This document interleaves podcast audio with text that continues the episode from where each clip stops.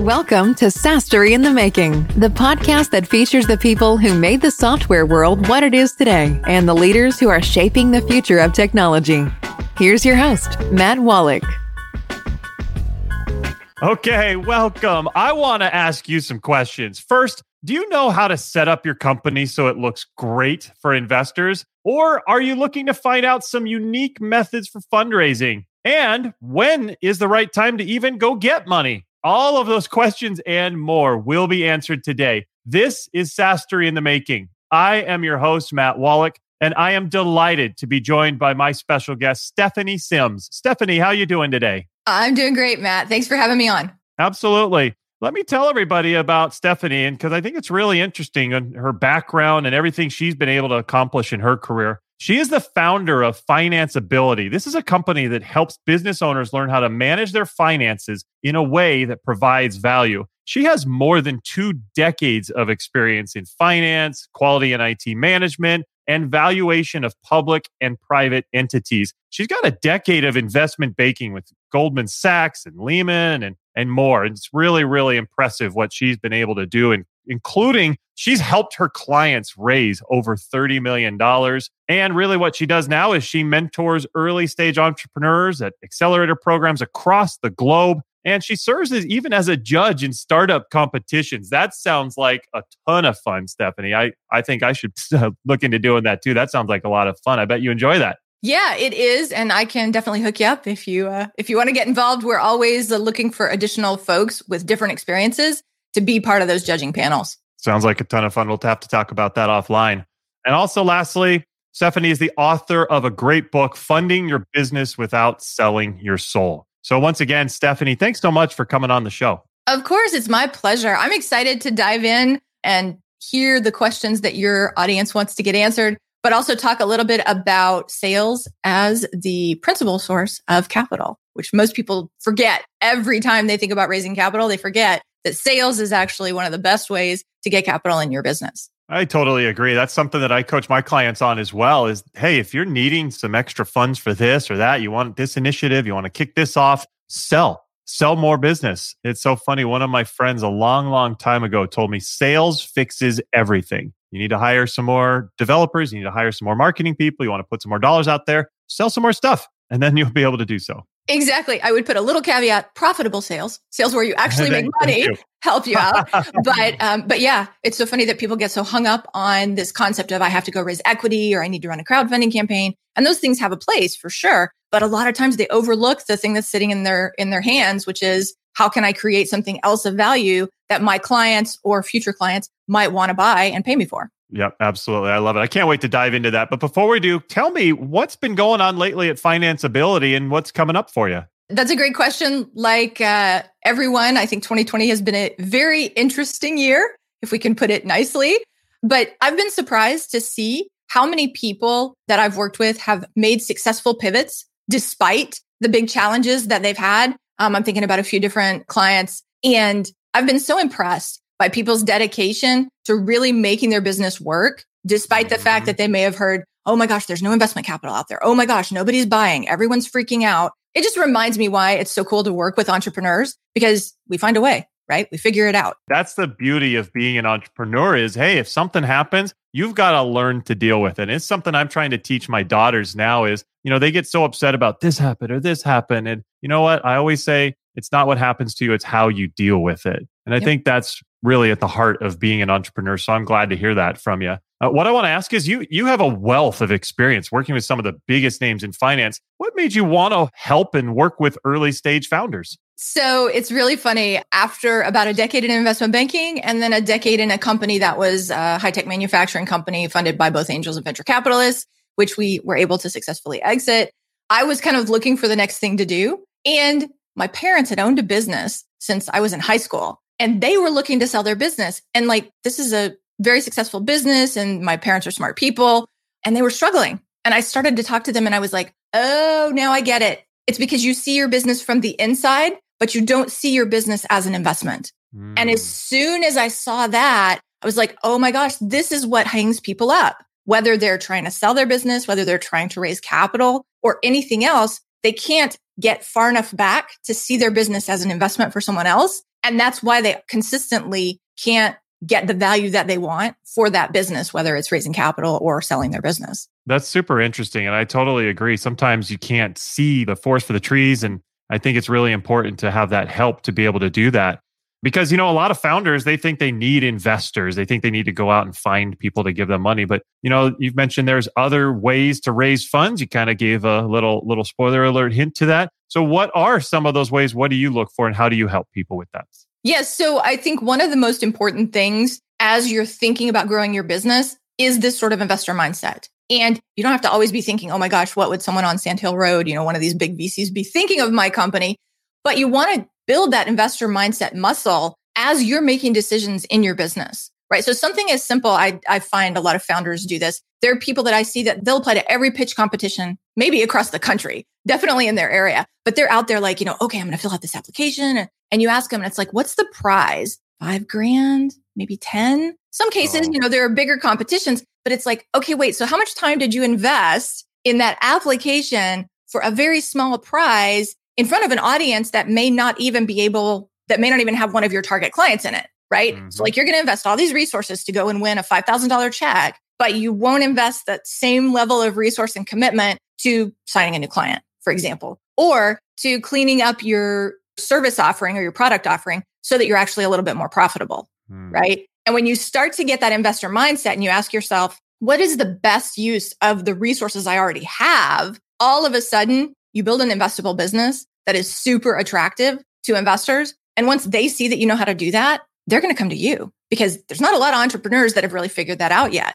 I totally agree. I think that's a great way to look at it because you're right. I remember being a, a SaaS company growing, trying to find money. And we had this angel group looking at us and they were saying, Oh, yeah, well, you can come, you can come pitch to us. And we started looking at it and we're like, they're looking to give us like $5,000. And it's like, what are we doing? Like, why are we spending so much time on that? If we just put that amount of effort into developing out our sales process and coming up with the right framework, I'm sure we could generate as many or more sales than that. Plus, it's recurring going forward. We're going to get a lot more out of it. So I agree. Exactly. That's the piece that's hard because in the public press, we hear so often about these big funding rounds and like that's the badge of honor. If you've raised a lot of money for your company, somehow that makes you successful. And the truth is that money is just a tool, right? Mm-hmm. It's not like money is money if it comes from your clients or if it comes from an investor, if it comes from the bank. It's all the same. It's not about getting the money. That's not the success. It's using the money to drive your business forward. That's interesting. And so don't get hung up on where the money comes from. I agree. So, how does a founder know when it is the right time? Maybe they've done that, they've put their right process in place. What is that time for them to go out and seek investors? Yeah, so it's very funny. I talk to people about the million dollar question, and it's actually a million dollar question. If someone gave you a million dollars today, you just like found it on the street, would you know exactly where to put it in your business so that you could double that money? Would you know mm-hmm. how to turn a million dollars into $2 million inside your company? If the answer is yes, then it's time to go look for capital because there are people who will buy that all day long, right? Every investor out there, if you can definitely show them how you can double their money, they're going to be interested. However, if you're just sitting around saying, oh, well, I can't do what I want because there's not enough money. Oh, well, money is the problem. And you don't actually know what you would do with the money to move your business forward, you're probably not ready to raise capital because you need to understand what makes a good investment inside your business before you go and ask somebody else to make that investment. Absolutely. I mean, I've always heard you know, investors, what you want them to sense is that you've got the process. You've got a machine. You know how this is going to work. You know, this is going to work. You know, this is going to work. The only thing that's missing is money to scale it. And if you put some money in this machine, you're going to get three, four, five times out on the other side. You know it. That's the only thing you're missing. And that's what investors are really looking for. Would you agree? Yeah, definitely. Sometimes I compare the the business to like the engine of a car right? So if your engine is all put together and really the only thing that's missing is gas, which in our analogy is the money, then you're going to be able to find people to give you the gas once you show them how fast the engine can go. However, if your engine is like laying around in parts on your garage floor, buying gasoline is not going to move it forward. Yeah, absolutely. And you've talked about how companies need to show themselves to be great investments. And this is part of that. We talked about the process, but is there anything else the company can do to set themselves up well for fundraising? So I think understanding how you're a good investment is the base, right? Like until you can do that, it's going to be very hard to raise money.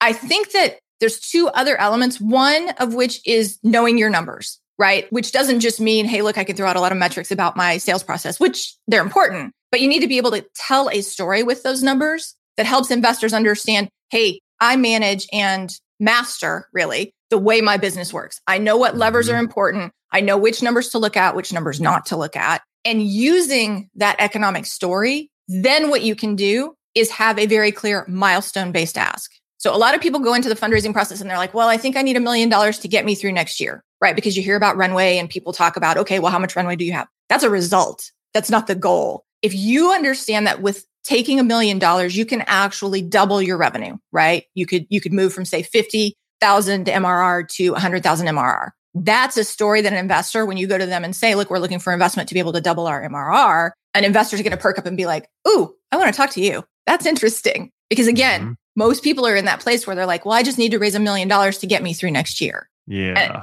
and an investor's not really interested in getting you through next year. An investor's interested in how their investment is going to grow your business. It's funny because to a founder, that feels like something that might be valuable. That feels like something they should be saying. But you're right. I mean, for an investor, they don't want to just cover, you know, your burn to get you through whatever. You know, right. they want to help you accelerate. Yep. And ultimately, it's also about finding the right investors. Honestly, like a lot of times I see people and you ask them why they're pitching an investor and it's like, well, because someone introduced me. It's like, no. Um, would you pitch a client because someone introduced you? Probably not, unless they were really in your target market. You're not going to try to sell something to somebody who's just not interested in not what you do. Yeah. And that's something I actually uh, try to work with people on is they want to sell to everybody and it's not right you can't you're not all things to all people you have to find that right niche the right perfect fit it's the same with investors i love how you're talking about that because if you you know get in bed with these people then you're going to be with them for a while and you've got to make sure that they're the right fit not only do you like them but can they open up the right doors for you can they give you the right guidance to get you where you need to go i think sometimes that's forgotten in the investment process. Yeah. And it's really funny because fundraising is just a sales and marketing process, but so many people invest so much into their sales and marketing process. And then they leave so much to chance when it comes to fundraising. They're like, oh, could someone introduce me? I'm just looking for people to write me a check. I'm like, wow, is that how you run your sales process? exactly. You mentioned some metrics, some key numbers and KPIs to keep an eye on. What do you feel is some of the most important metrics? So, particularly in the SaaS industry, I think you've got to know the key metrics around customer acquisition costs, the ratio between customer acquisition cost and lifetime value of the customer. And then you got to yep. follow churn very closely. I do think there's a balance there. I've seen a lot of people who are like, okay, I need to calculate CAC, and they just kind of throw a calculation together. That usually gets found out pretty quickly. Investors are not dummies, they see a lot of this. And so it's better to have a calculation that makes sense for you and call it whatever you want to call it than to try to fit your company into a traditional CAC calculation and mm-hmm. end up not being able to explain it because it just doesn't patently fit your business, right? Yeah, I agree. And uh, by the way, I do have a SaaS scorecard that has all of the things that Stephanie says and more to be able to track. So for anybody listening or anybody watching, go to my website, mattwallach.com. You'll be able to download that scorecard and keep track of all of your stuff, including CAC, customer acquisition cost, including lifetime value and the relationship, which I think is one of the most important pieces of your entire metric tracking, is that CAC to lifetime value, meaning how much are you earning from the amount you're spending? And that's a really, really critical number. Yeah, I think the other thing that's interesting, and I, I haven't seen your scorecard, but I'm going to go download it after this, is also payback period, right? Because mm-hmm. I know that, you know, it's a function of LTV, but a lot of times people don't think about it in terms of how many months of subscription do you have to keep your customer to actually pay back your acquisition costs? Because a lot of times that can be an indicator also of the health of your business. Yep, CAC payback is a huge one. You, just to make sure everybody knows, some of the one of the best benchmarks that a lot of people go, the best guidelines for CAC payback is 12 months or less is usually what I've seen. Do you see the same, Stephanie? Yeah, I think if you're 12 months or less, again, it's it depends, right? B2B, B2C. I'm guessing we're probably talking more about B2B here. Mm-hmm. Less than 12 months makes a lot of sense. I think if you can get under 12 months, you start to be a lot more attractive. Absolutely. Six, seven, eight, nine months. That's where people really start seeing this company as, hey, this is great. If we can go out, find some customers, we spend some money to do that in our sales and marketing, and we're going to get paid back in six to nine months for that spend. Boom. Everything after that is gravy and profit for the business. So that's really what an investor's thinking. I'm glad to hear you say it because that is on the scorecard as well. And the neat part about the scorecard is once you plug in your numbers, it shows you if you have a good number or a bad number, kind of marks it red or green. And that makes it really easy for you to keep track over time of whether you're doing well or not and what you need to fix. So, yeah, definitely download it. And anybody else, make sure you go get that to help yourself out. Free download on my website. So, Stephanie, I want to ask you what are some mistakes that founders make in the funding process? Well, so we talked about a few of them, right? One is, you know, investors are walking checkbooks. I just need an introduction, and whoever it is that wants to write me a check is welcome on my cap table.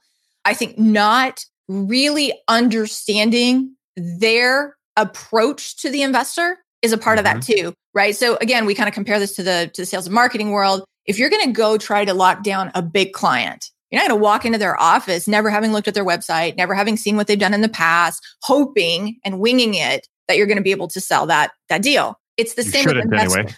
Right. Well, you can try it. I'm just not sure how successful you're going to be.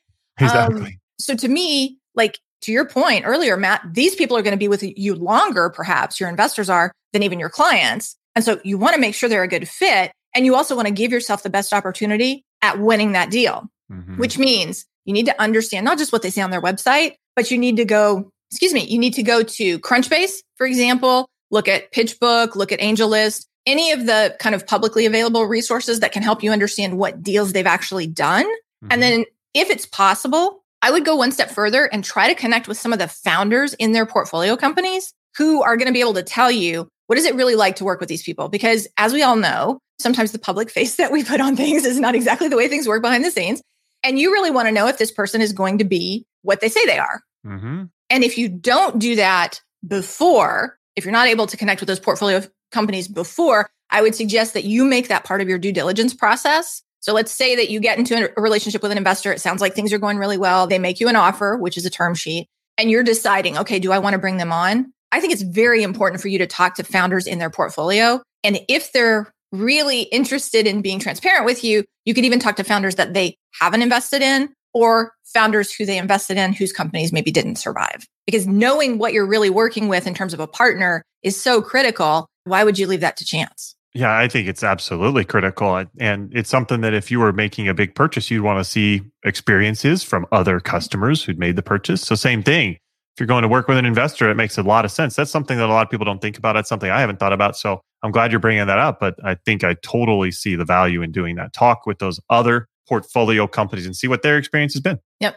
And I think the other thing that that helps you do, and, and this is what I say to all my clients, you've got to be convinced that you're a good investment for that particular investor. And you've got to believe that there's a real fit there beyond them writing you a check. And so if you're not willing to say to them, treat me like a partner, right? Which is, okay, put me in contact with people that you've worked with before, et cetera, mm-hmm. then you're not really a partnership, right? You're basically taking orders from them, which is what most people fear when they take investment money anyway. Exactly. You definitely want that partnership. It makes it so much more rewarding, so much more beneficial to both sides, I'd say. Yeah. Well, and it helps you actually get more value than just the check. Because the mm-hmm. truth is, money is a commodity. I can't remember who said this. I saw this on Twitter the other day, but money is a commodity, right? Like there's lots of people who want to invest in startups. And so you need to pick the right person for you, not the person who gets there first and says they'll write you a check. Exactly. I think that's well said. So, what other advice do you have for early stage founders? I mean, I know you work with a lot of them. What are your best pieces of advice for software leaders who are looking to scale? So, I think it's really around some of the stuff we've talked about, right? Don't get caught in the hype of, oh my gosh, raising a big round somehow makes me successful. Understand very clearly and have what I call a capital strategy. Generally speaking, if you're going to go down the path of raising institutional capital, it's not a one and done, right? You're not going to mm-hmm. raise one round and then quit. You need to understand okay, great. I'm going to jump on this. Some people call it a hamster wheel. you can call it treadmill, whatever you want to call it.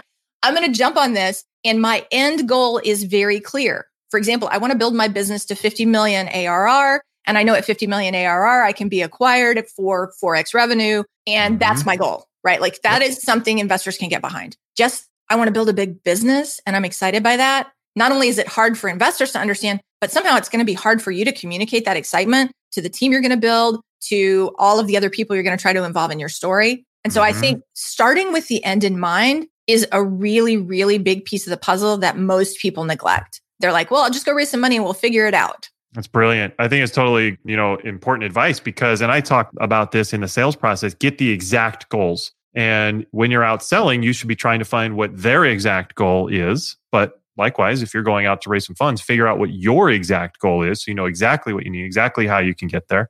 And it's going to make it a lot easier to find the right relationship. Yeah. And the truth is that getting to a no, everybody talks about how hard the fundraising process is, but the truth is getting a no is much better than what you usually get from investors, which is a maybe. And so yeah. I would say if you're in a situation where it feels like it's not a fit, don't be afraid to say, you know what? I'm not sure this is a fit. Like, I'm not seeing how this works. What do you think? Because if you can mm-hmm. get a clear no, that's one less thing you have to follow up on, right? You can just move that person to the no pile. You come back and see them later. That's totally fine. But like, you're going to focus on the folks who can help you right now and who are really a fit. Yeah, I have a software founders group uh, where SaaS founders get together weekly to talk about, and we talked about that exact thing this morning in our group session. Where your and it's a funny old saying that I repeat over and over: the second best answer you can get in sales is no. Yep. And it sounds like the same thing in the investment world because you don't want to spend time chasing down and chasing down and putting in more energy and trying to figure out this and trying to make it work. And it just doesn't. So the second best answer you can get is no. Obviously, the first being yes.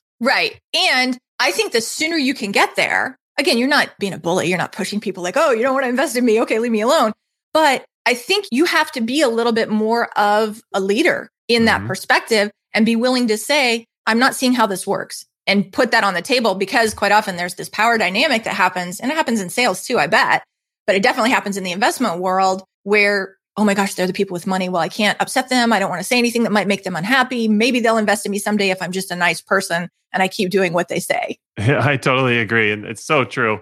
This has been really awesome, Stephanie. I've learned a lot and it's made me kind of rethink how that whole investment relationship dynamic should work. So I I, I really appreciate you coming on the show and sharing some of your wisdom with us. Of course, my pleasure. I'm I'm happy um, to get the chance. Obviously, I love to talk about this stuff, but I'm also happy to get the chance to spend some time with you and learn more about what you do. For sure, let's be sure to do that. But uh, I want to make sure everybody can get in touch with you. Once again, for everybody out there, we've been talking with Stephanie Sims. She really, really is awesome about finance and finding investors and making sure it's the right time. So, how shall our audience learn more about you and what you're doing, Stephanie? So, they can either go to stephaniesims.com or they can connect with me on LinkedIn. I'm Stephanie J. Sims on LinkedIn. And I would love to learn about if you think that you want to raise capital in 2021, reach out to me. I'd love to talk to you about what it is that you might need. And if it feels like a fit, I'd love to help you get there. That is awesome. Well, thank you very much for coming on the show. Sure. Thanks so much. And I'm excited to see what happens for everyone in 2021.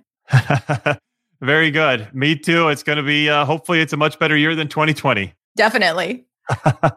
well, thank you very much. And for everybody else out there, thank you for listening. Once again, please make sure to subscribe. Please make sure you're following along with our content here at SaaStory in the Making. We are always putting out new and interesting ideas from innovative and creative leaders. So once you hit that subscribe, you'll be notified of new episodes so you can get that really pertinent help and guidance. Thank you, everybody, for listening or watching, and we will see you next. Thank you for listening to SaaStory in the Making. Join us next episode for another look into how today's visionaries are creating the next generation of innovation.